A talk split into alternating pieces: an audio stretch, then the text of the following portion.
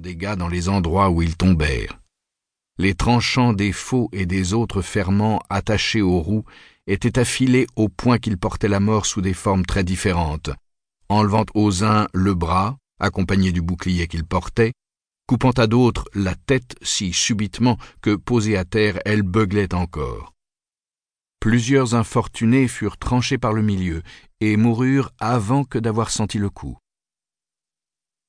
Quand Alexandre estima qu'il avait entraîné assez loin la cavalerie des Perses, et alors que celle-ci s'apprêtait à l'attaquer, il fit faire un brusque demi-tour à ses chevaux, dévoilant le corps de frondeur que sa progression avait masqué.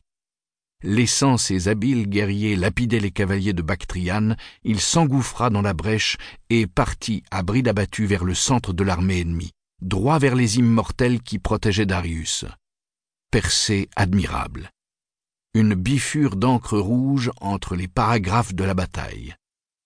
Dans la poussière de sable levée par le combat, des milliers d'hommes s'étripent en une mêlée affreuse.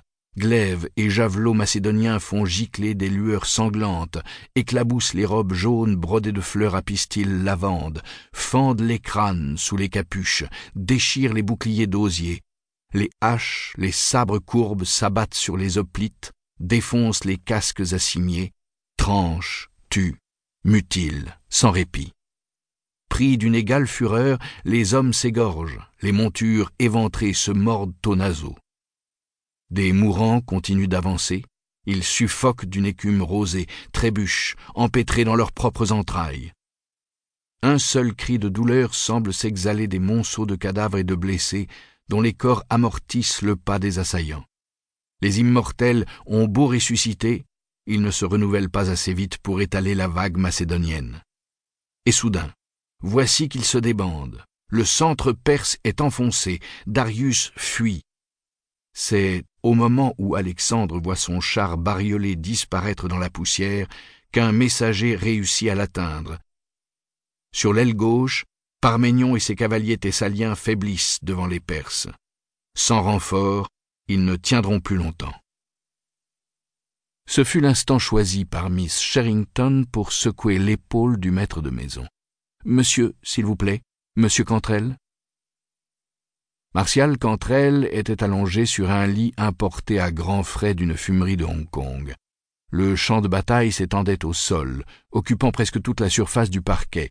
Vingt-cinq mille soldats de plomb qu'il avait passé plusieurs jours à positionner pour reproduire ce moment crucial, Alexandre devait-il rattraper Darius ou secourir Parménion? Miss Sherrington dit-il en levant vers elle un regard éteint, je vous écoute. Vous avez une visite? dit-elle en lui tendant une carte. Et si je puis me permettre, vous devriez arrêter de fumer cette cochonnerie, ce n'est pas bon pour votre santé. C'est un médicament, Miss Sherrington. Si vous avez des remarques, adressez-vous au docteur Ménard. Cantrell jeta un œil sur la carte et se redressa aussitôt. Par la sainte chandelle d'Arras, Holmes. Holmes est ici et vous ne me dites rien. Qu'attendez-vous pour le faire monter? Miss Sherrington leva les yeux au ciel comme si elle avait affaire à un fou. Ça fait juste dix minutes que j'essaye de vous réveiller. Et en indiquant le nécessaire à opium qui se trouvait sur le lit, J'emporte votre médicament ou vous en aurez encore besoin? Vous pouvez débarrasser, je vous prie, et gardez vos sarcasmes pour votre usage personnel. Martial Cantrell avait quarante-cinq ans. Imaginez un visage étroit, les cheveux tirés en arrière, rebiquant de chaque côté, ceux d'un homme qui fait venir son coiffeur chaque matin et lui donne pour modèle le portrait de Louis de Bavière à dix-huit ans. De grands yeux verts avec des cils d'une densité telle qu'on l'aurait dit naturellement maquillés un joli nez, et entre une moustache à la française et une touffe de poils en éventail sous la lèvre inférieure, une petite bouche charnue dont la moue déconcertait. Sa moustache n'était pas moins troublante.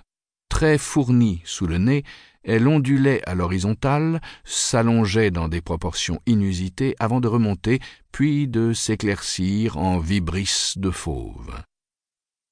elle l'entretenait avec un soin maniaque. Ajoutez à cela une redingote garnie de ganses, par-dessus un gilet en soie piqué, une chemise blanche à col montant, avec double nœud papillon couleur truffe du Périgord, un pantalon